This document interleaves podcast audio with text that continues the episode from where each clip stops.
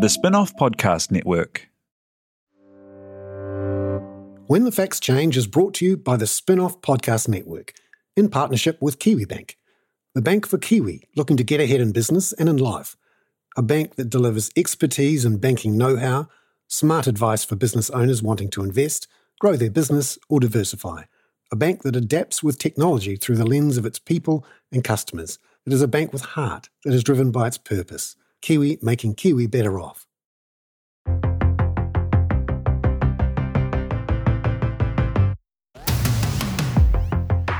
We've all been here before. We realised immediately after the Second World War we were going to have to massively increase the size and the power of our electricity network.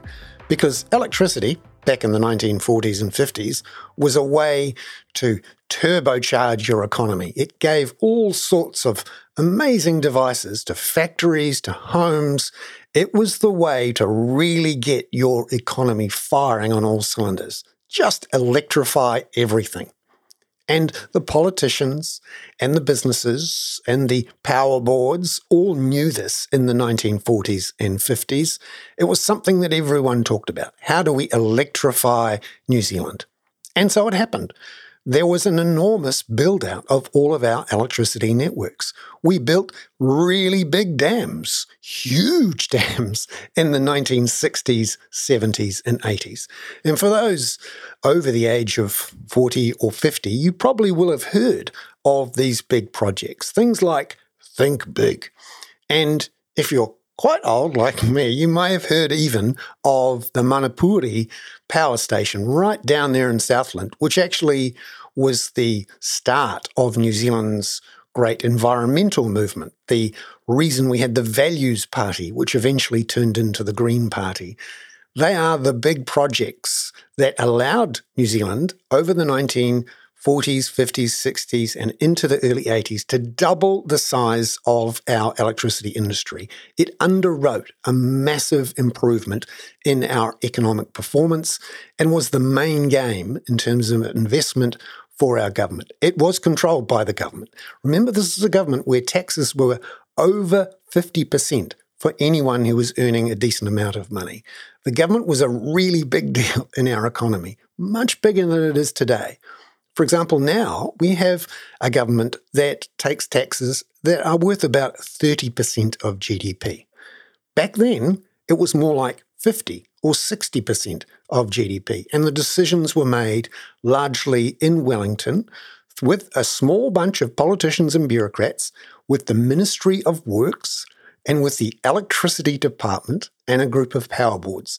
They were all working in tandem together and they were using government money, taxes, and a little bit of debt to essentially take money away from consumers in the form of taxes and invest it in power stations and networks. And we all agreed that was probably a good idea until we didn't back in the mid 1980s, we decided no more of these think big projects making a mess of our landscape. We'll introduce the Resource Management Act. That'll stop that. And it did.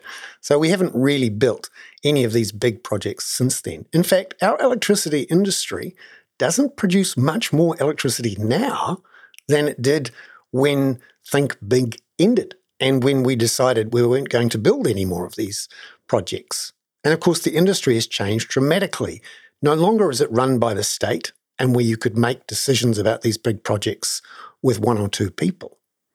Now we have individually owned electricity distribution networks, lines companies as we call them, and then we have a bunch, four or five are the main big ones, of so called generator retailers. And for those of you who do pay the power bill and actually look at the name on the bit of paper or the email, we're talking here about Mercury Energy, Meridian Energy, Genesis Energy, and the likes of what, what used to be called Trust Power. And these companies are, are beholden to shareholders. And in the case of three of those big four, which includes Contact, three of those big four are 51% owned by the government. But the incentives are different. Way back in the 40s, 50s, and 60s, the government saw itself building infrastructure for the nation for a long time.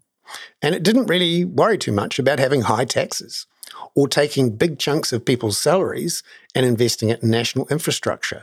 This was a different era when the aim of politicians and voters was to invest in the future to make sure that the kids, the baby boomers who were born after the war, had all of the stuff they needed.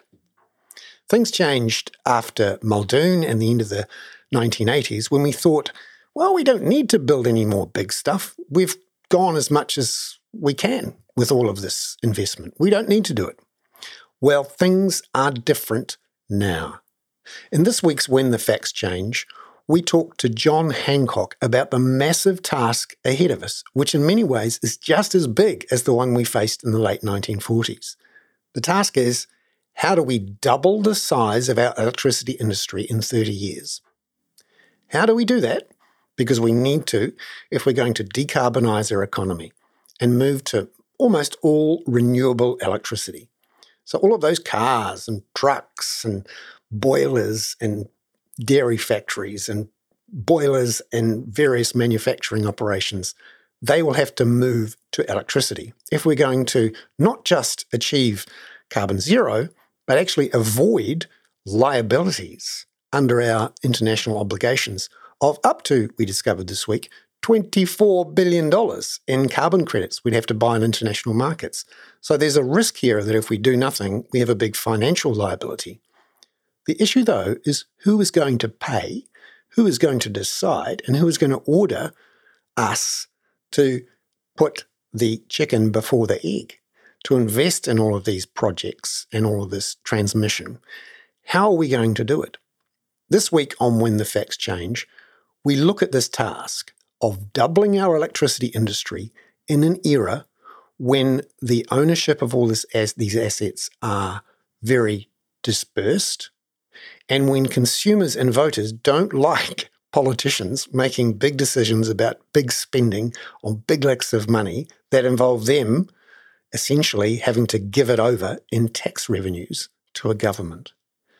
This is a massive task. And there are many people hopeful that we can use new technologies and new markets, use solar panels, use microgrids, use real time trading of electricity to do it.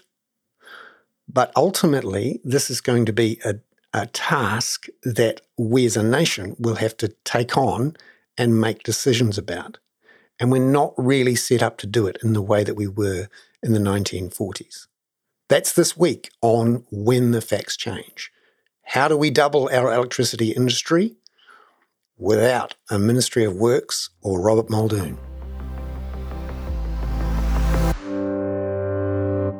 Well, kia ora, and welcome to John Hancock, who is a long-time uh, observer, consultant, um, geek on the electricity industry in New Zealand, and thinks a lot and reads a lot and has a lot of experience in thinking about how we electrify New Zealand. John, welcome into When the Facts Change. Oh, kia ora, Bernard, and kia ora, listeners, I suppose. Yeah. Uh, John, could you give us a sense of the scale of what's needed to electrify New Zealand because if you looked at New Zealand from a distance, you think, oh, they're already electrified there. You know, got all those dams, they've got almost 100% renewable. They don't have a problem like us. We've got all these coal fired plants. But mm, it might be a bit bigger than that. Yeah, yeah. No, it's, it's, a, it's a great question. Um, I mean, I suppose when people talk about electrifying New Zealand, I mean, what they're really getting at is we're, we're trying to use renewable electricity to replace fossil fuels. It's a very easy way of um, re- reducing your emissions uh, in a way that doesn't really sort of affect people's lifestyles adversely. That's why electrification is such an attractive option. You know, like an electric car, it works just as well, if not better, than a petrol or diesel car. Uh, so it's not like you're taking a functional hit. Um, but you know, in terms of electrification, obviously we we already have an electrified country. You know, I mean, we use electricity for all sorts of things. But the journey that we're looking at taking, if we're really serious um, about um, trying to eliminate fossil fuels from the energy system to uh, as much as we possibly can. What we're really looking at doing is doubling the size of the electricity industry over the next 30 years. So I mean, it sounds like a mammoth task, Bernard, but I think it's very similar to the journey New Zealand went on after the Second World War. So that's when we established the electricity industry that we had today. We had little sort of um, you know, sort of, they're almost like little village networks um, beforehand. And then slowly we started tying them together. We established the national grid and we started to build this extraordinary set of uh, renewable generation infrastructure um, with the, the hydro dams um, uh, up and down the country. And I mean, that journey took New Zealand the best part of 30, 40 years.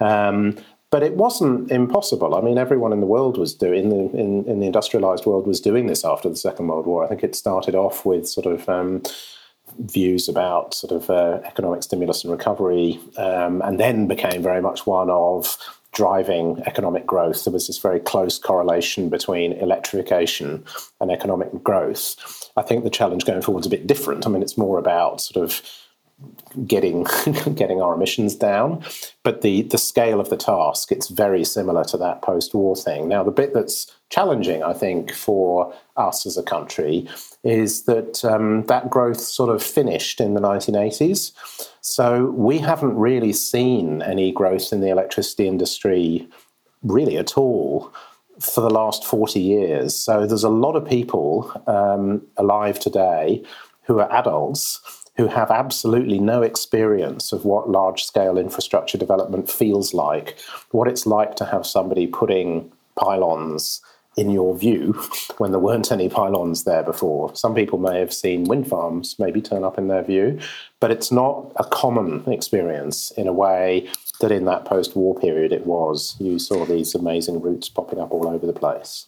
So, why do we have to double the size? Surely we've already got a network. Surely we've already got these dams. And uh, in theory, with Rio Tinto uh, and the Tiwai Point smelter going away, why do we have to double everything? Because we're not going to be doubling our population. Uh, you know, there aren't that many people with gas stoves or gas heating. Why are we going to have to double? Yeah, I mean, it, it, it's it's really about trying to replace the fossil fuels that we use for energy. So the fossil fuels that we use in New Zealand, the big three, are coal, natural gas, and petrol. Um, so uh, these are all I mean, they're amazing energy sources. They're phenomenally concentrated. If you think about just how far you can drive a two ton car on just one tank of petrol, that shows the energy density of this, um, of this resource. And uh, um, obviously, it comes with the environmental impact of both uh, the pollution that it creates, but in particular the emissions that um, that it produces. Um, so the, the, the challenge there is is, is is switching from one energy um, uh, system to another. Um, and, and I suppose the point is that even though we have a large electricity industry, electricity is less than half of the energy that we use in New Zealand.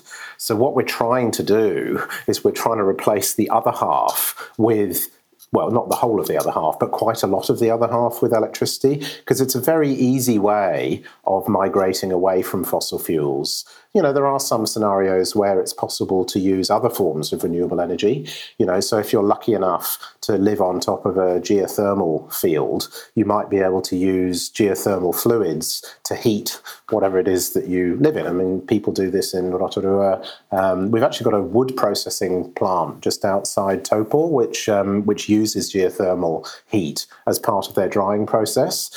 But you can't do that unless you live in the right place. Similarly, you might be able to use wood, biomass, things like that as a source of energy to create heat, but you need a supply of wood and biomass.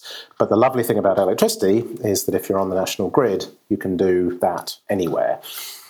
So we've got this national grid that was built after the war, and we've got these uh, really big scale uh, renewable uh, um, production um, units, if you like, in the, in the grid.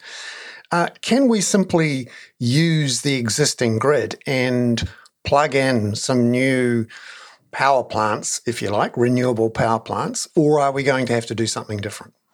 Um, I mean, it's it's a bit of both, really. Um, I mean, one of the things about networks is that the size of a network is what it's required to be able to do when it's at its busiest. So in New Zealand, the electricity system is usually at its busiest on a really cold winter's night, just at the end of the working day, around four or five o'clock in the afternoon, when businesses are still working. But when people are going home and starting to put the heating on, cook tea, stuff like that. So that is when we have our instances of national peak demand. And at the moment, the um, uh, the capacity of the network is adequate to meet the sort of peak demand that we currently have. But if you go on the journey that I'm describing, where what we're looking at is electrifying about as much energy as we already use electricity for, then clearly the peak is going to be a lot higher. It may not be twice as high. If, um, if we can get it to increase by less than twice as much, we won't need the network to be twice the size, but it's certainly going to need to be bigger. But one of the opportunities we have, of course, with networks is that there's a lot of the time when the networks aren't very busy at all. I mean, the most obvious example is during the night. So, you know, during the night, people do use electricity, businesses do use electricity, but um, nowhere near as much as they do during the day, and in particular, nowhere near as much as they do in the morning and the evening, those sort of uh, shoulder periods. So, John, how are we going to get people to move the electricity around, both in time and maybe between places, so that when all of us turn up at six o'clock in our Teslas and all plug into the plugs in our garages, we don't melt the network down. Yeah, I mean, th- there's an old answer to that question, Bernard, and there's a slightly newer answer to that question. So, the old answer to the question is what we've traditionally done with hot water heating. So, a lot of New Zealanders use electricity to heat their hot water. Um, they have a big hot water tank in a cupboard somewhere in the house that they've probably forgotten about. And the um, heating of the hot water is actually controlled by the local distribution company. So they will actively switch it, well, allow it to, to switch itself on at times when it doesn't make the peak a problem. Um, and this is a sort of um, benign dictator role that the electricity industry has played for years, where you know they have your best interests at heart, and um, in, in, a sense, you're giving them permission to mess with your hot water on the assumption that you're not going to have a cold shower, and it's worked pretty well for a long time. Um, but obviously, electric cars are much, much more technologically sophisticated, and there's, uh, you know, probably more computer power in one Tesla than there was in the entire electricity industry in the whole country in the 1950s. Um, and uh, clearly, these devices are capable of, um, you know, controlling their own charging behavior very um, sophisticatedly. So the the economists, you're an economist, aren't you, Bernard? So the uh, economists like you would say the answer is that you use prices. Um, and again, this isn't a particularly new idea. Um, but we're already seeing it. Quite a lot of the electricity retailers are offering special price plans that they're saying are for EV drivers but they're actually just day night plans. They're just saying to people if you use electricity after nine o'clock at night and before seven o'clock in the morning, it's cheaper than if you use it the rest of the time. And, you know, some of them have even more price periods and it's very complicated. But that's quite a simple message, right? So it's sort of saying, don't charge your car when you get home from work, put it on a timer and charge it in the off peak period, and that's easy. And if you can do that, it makes an enormous difference because you're not contributing to this peak I was talking about. Um, and of course, the other benefit of doing that, the question you asked me was about network capacity. You were asking me about the national grid. But the other um, uh, thing that we have a lot of is renewable generation. I mean, a lot of countries aren't in the same position as us. They've got lots of coal and gas fired generation. And so if people use electricity in the middle of the night there, they're still using coal and gas because that's the form of the generation.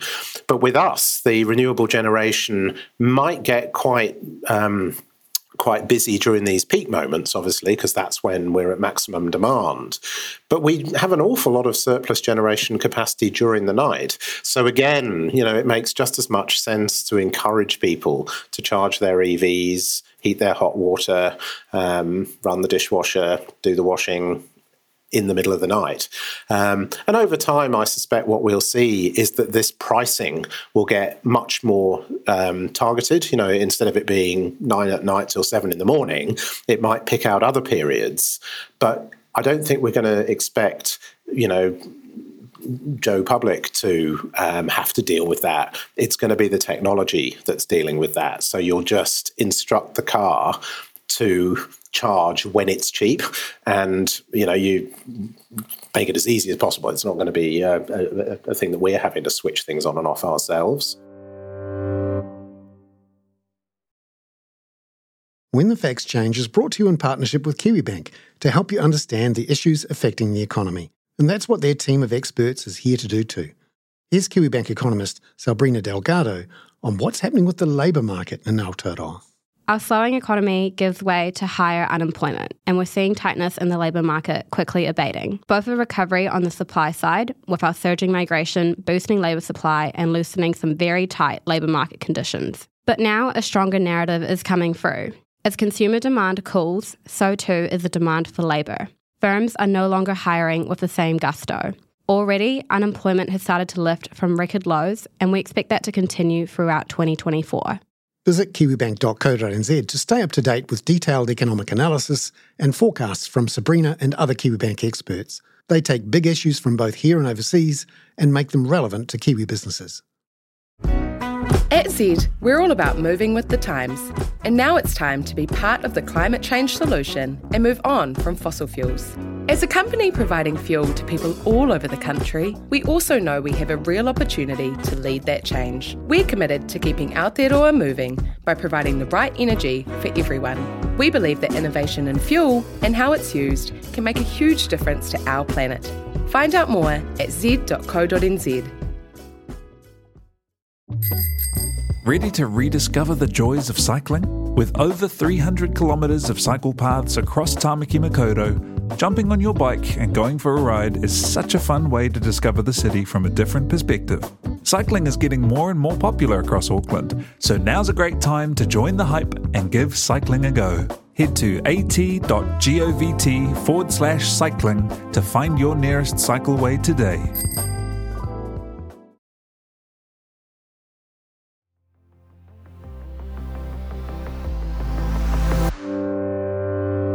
Because a lot of uh, consumers, the people who at the moment are um, not thinking that much about their electricity, may think about it a lot more if they have an electric car and they add in a whole bunch of devices that they previously, um, uh, you know, might be an electric lawnmower or whatever it is, are going to have to think about this. Are there solutions or um, market systems overseas where lots of small players can get together in maybe a virtual network or maybe in a microgrid, which um, helps solve these problems, creates some scale so that uh, you know you get some of the benefits without everyone having to check their devices every five minutes and try to second guess what the price is. Yeah, it's it, it's I'd say it's very early days there are, um, I mean, there are scale economies in the electricity industry as well, uh, which you might get me to talk about later on. But to answer your question, I think you've had my friend Margaret Cooney from Octopus on the podcast before. So, Octopus is a very interesting retail business. They started off life in the UK market, which has quite a similar sort of design to our one. Um, but it's obviously a lot bigger. But they've now expanded all over Europe, and they've been doing quite a lot of work to try and equip their customers with technology to allow them to participate more actively in the electricity market by allowing stuff to be turned down or turned off when it's expensive. And in some cases where they have their own solar generation or their own batteries, by allowing them to trade that into the market when it's really valuable. Um, but it's still pretty small scale by comparison with the active demand management by really large industrial customers, which, as I say, is pretty common practice, and meeting demand by building large scale renewable generation in, in the future. At the start of the interview, I was saying the size of the challenge that we're facing is doubling the size of the electricity industry in the next 30 years. So, you know, our electricity system has a, what the nerds call an installed capacity of about nine gigawatts of generation. So that's the amount of energy at peak that all the generation plant in the country can um, can produce. And um, everybody disagrees about what it'll be in 2050 but you know this doubling thing the numbers that the forecasters are coming up with is sort of in the 20 gigawatt number um, now at the moment we hardly have any solar generation in new zealand at all and all the forecasters are predicting that we will have quite a lot of solar by 2050. They're all predicting that we'll probably have something like six gigawatts of solar. So, six gigawatts of solar, that's a lot compared to what we have today. So, that's two thirds of the amount of generating capacity that we currently have in New Zealand. Yeah. So, it's a very big number. But what they disagree about is about how much of that solar is going to be on people's houses and how much of that solar is going to be in a farm, you know, where you have a paddock with loads and loads and loads of solar panels all lined up next to one another. And um, I, I, was digging out, so our lovely um, National Grid owner, Transpower, they've done some very nice futuristic forecasting. Um, and in their forecast, they reckon that the majority of the um, uh, the solar that they're expecting to see this this nine gigawatts of solar in 2050, they think that the majority of that will be distributed, so that'll be on people's roofs. But last year, a very um, famous global consulting firm, the Boston Consulting Group, did a great report about the future of our electricity system. And they made the same prediction about solar, but they reckon it's the other way around. They reckon that the majority of the solar is going to be utility scale. And the reason for that is that there are enormous scale economies in building solar because the cost of a solar plant isn't the cost of the panel, it's the cost of the panel and the cost of installing it. And installation costs are more than half the cost of installing a solar project. And obviously, you can imagine that putting some solar panels on the roof of a house costs an awful lot more than installing the same number of solar panels as part of a very large solar farm. So the cost per kilowatt of utility solar is dramatically lower than the cost per kilowatt of distributed solar. I just wonder though, um, with the constant fall in the price of solar panels and the fall in the cost of batteries, although it's not falling as fast as the price of panels, that at some point the cost lines for microgrids might cross over and be cheap enough to make it more worthwhile than the big scale uh, uh, type, either solar farms or wind farms or uh, geothermal, or uh, everyone seems to have given up on on hydro given um, uh, the RMA. Yeah, and, and and and in a lot of cases, it makes perfect sense to have your own on-site generation. So, if um, I mean, the best example would probably be if you have a warehouse or a factory uh, and you use a lot of electricity during the day, and you're somewhere sunny and you've got a big flat flat roof, you might as well just put solar panels on it because you will generate your own electricity, and instead of buying it from the national grid, you'll only incur the costs of um, the uh, the installation that's sitting on your roof, um, and that is cheaper than grid reticulated electricity. The problem for homes is that unless you're at home during the day, you're usually generating lots of electricity when everyone's out and you want to use electricity when the sun isn't shining. So you still have to be on the national grid, you still have to be on the network, you still use electricity that you're not generating yourself. And in some cases, you may be selling, effectively selling the electricity you're generating when there isn't very much demand for it. You know, as I said earlier on, there's lots of demand for electricity in the evening, and there's lots of demand for electricity in the morning, and there's quite a lot of demand for electricity during the day, but not as much. So it's this um, big decision you have to make: is are you prepared to spend enough money in your solar or your wind and the batteries to store it to allow you to actually cut yourself off from the national grid? Because if you do that, then the thing you're talking about applies. But if you're not confident enough in the reliability of your solar and battery installation and you want to stay connected to the national grid, then the lines don't cross over because you're not losing the costs of the national grid. All you're doing is you're adding a whole bunch of other costs to allow you not to use electricity that's being generated somewhere else. I wonder, though, you talked right at the beginning about how um, after the Second World War, we had this huge task.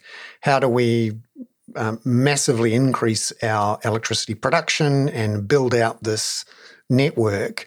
And we know there's going to be benefits from that. Um, suddenly, a whole bunch of towns and cities will be connected, they'll be productive, there'll be all these devices that can use this electricity.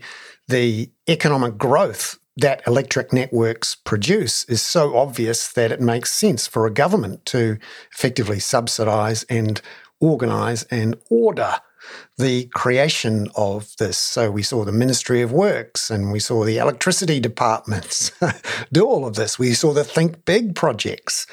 No RMA between 1945 and 1991. How are we going to double our electricity industry when we have an RMA and we have governments, both central and local, which have no interest in you know having very high tax rates and very high debt to fund these big projects. Who's going to pay? The philosophy we've had in New Zealand since the late 1980s, early 1990s is really to try and get the government out of the industry as much as possible and to try and attract just regular investors into the industry and to use their money to build power stations um, and when power stations get to the end of their lives, replace them, to maintain the power stations, to pay for the fuel, um, and to do all the things you need to do to, to create power. And it's and it's been pretty successful. You know, we haven't we've got pretty close, but we haven't had examples where there hasn't been enough generation in New Zealand. And there's an awful lot of investment capital in the world looking for a home at the moment. So, you know, provided that investors are confident that they're going to make a sensible return on their money, you know that will that will continue to be the case. There's a sort of chicken and egg thing there, though, isn't there? That, as I said, really from sort of 1980 till about five years ago, the electricity industry hasn't grown at all. So we we had enough power stations to serve all the electricity use that we had. So if anyone built a new power station, then someone else wasn't going to be generating electricity. So there was this sort of, I often describe it as like an Elizabethan dance, where all the generators dance around one another. And when their plants get old and expensive, they'll take them out of service at exactly the same time that a newer, more efficient piece of uh, generation equipment joins the dance. But it's been very orderly um, because nobody wants to lose their shirt. Nobody wants to invest in a multi million dollar power station if the risk is it's just going to sit there and not get used. Now, as we enter this growth phase that I'm talking about, this uh, doubling of the size of the electricity industry, obviously we're going to need to add new power stations to the mix. But we're only just getting into this. So there have been some very exciting examples of large um, food processors um, decommissioning their coal boilers and replacing them with electric boilers. And these are absolutely enormous users of power. They're so big that they need an entire renewable power station to power them. And what we have seen is generators working to bring these generation projects to market at the same time as these big new loads electrify. So there is some evidence that it's beginning to happen. And it's not just the incumbents. You're talking about the, the sort of big five vertically integrated retailer generators just over the last couple of years, we're starting to see new investors, in particularly new investors with new technologies, so it's particularly solar investors, entering the market, signing connection agreements with Transpower and the local distribution businesses, and actually building large scale solar farms. But these are not the same people who've built power stations in the past. So, you know, the fact it hasn't been happening isn't necessarily a sign that it's all terribly awful it might just be a sign that it's been a static environment. But the more important thing is, but what's going to happen as we see this growth beginning to happen? So, is there an opportunity for us to build uh, either a bunch of solutions, a portfolio of you know batteries of of ways of dealing with things, being able to turn off pot lines or be able be able to you know create little batteries here and there, or maybe even one big hydro battery, which is being talked about at Lake Onslow? Yeah, so um, I mean, it's been talked about a lot, but the the most important work was a report that the Interim Climate Change Committee wrote about five years ago. So, this is the predecessor of our Climate Change Commission. And they did a deep dive on what they called accelerating electrification. So, they told the story I've been telling you today the story about just how. How how easy it is to reduce emissions in the energy sector by using electrification where possible. But they had a specific chapter in this report, and it was called Managing the Dry Year Issue. Um, and to summarize a very sophisticated piece of work by a lot of very smart people, they said, it's really hard. And we don't really know what the right answer is, but it's hard enough that you need to start looking. But the one thing that they did do is they worked out how much it would cost to manage the dry year issue with normal lithium ion batteries. And it was something like 100 million times more expensive than it would to use hydrogen, biomass, pump storage, name your favorite solution. Because lithium ion batteries are really good for sh- storing electricity for a short period of time. They're very good for storing electricity for a day or two, um, but they're expensive. And holding three months worth of electricity for the you know uh, a fifth of national demand in lithium ion batteries would be paralyzingly expensive. That's not a good idea. Um, and they looked at a lot of other technologies and they said well you know none of these are particularly sort of um, well proven for something like this. So pumped hydro this is where you um, have a lake at the top of a hill and a water source at the bottom of the hill.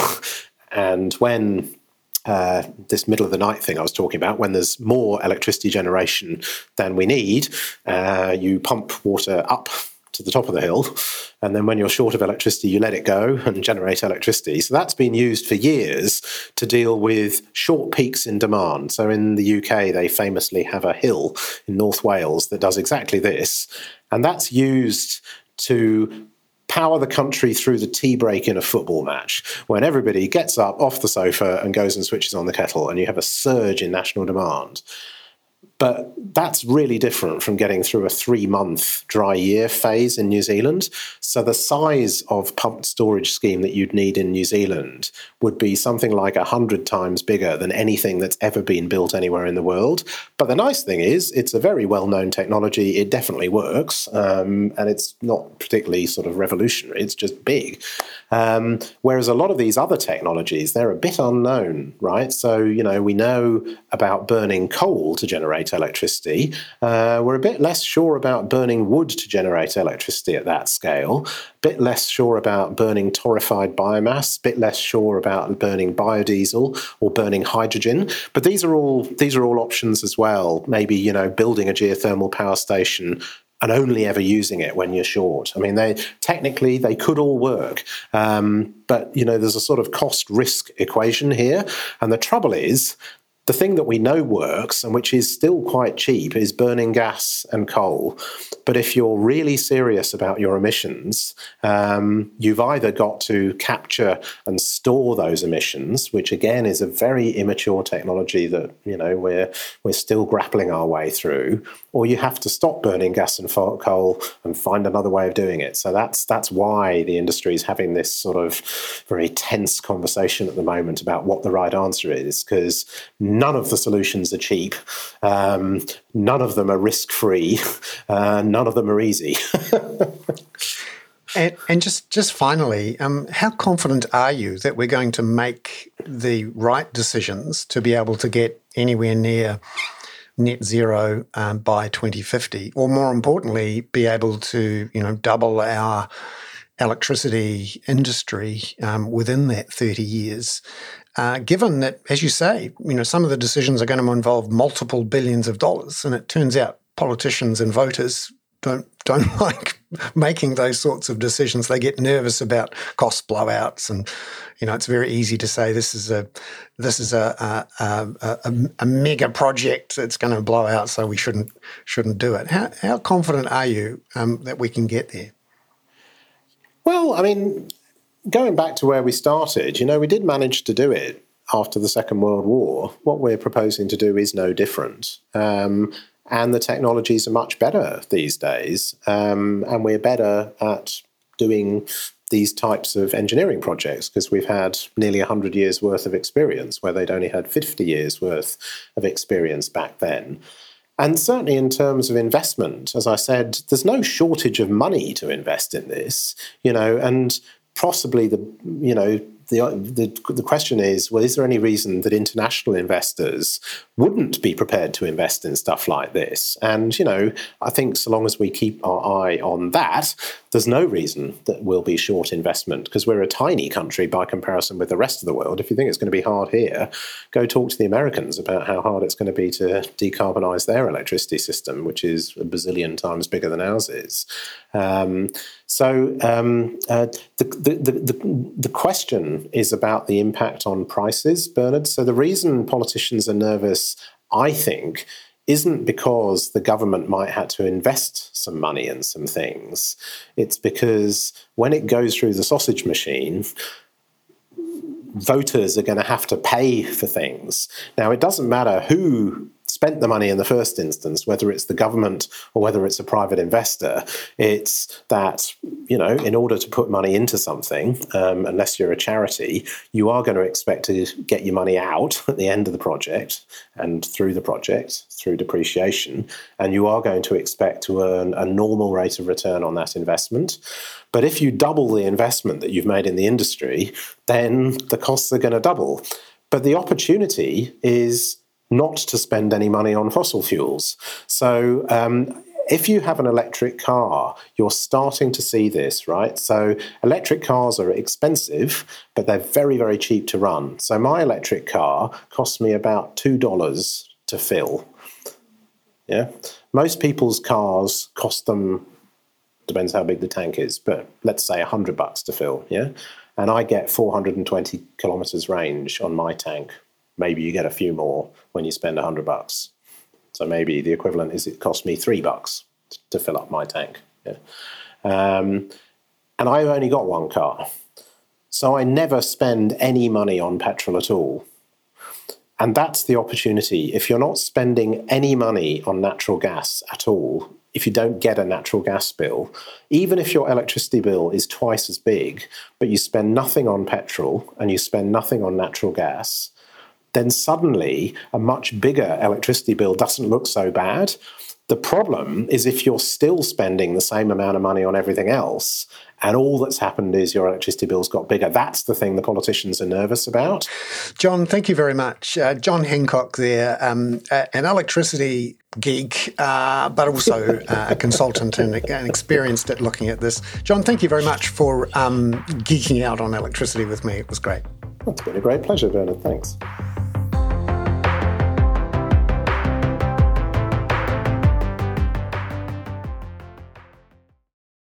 When the Facts Change was brought to you by the Spinoff Podcast Network, together with KiwiBank.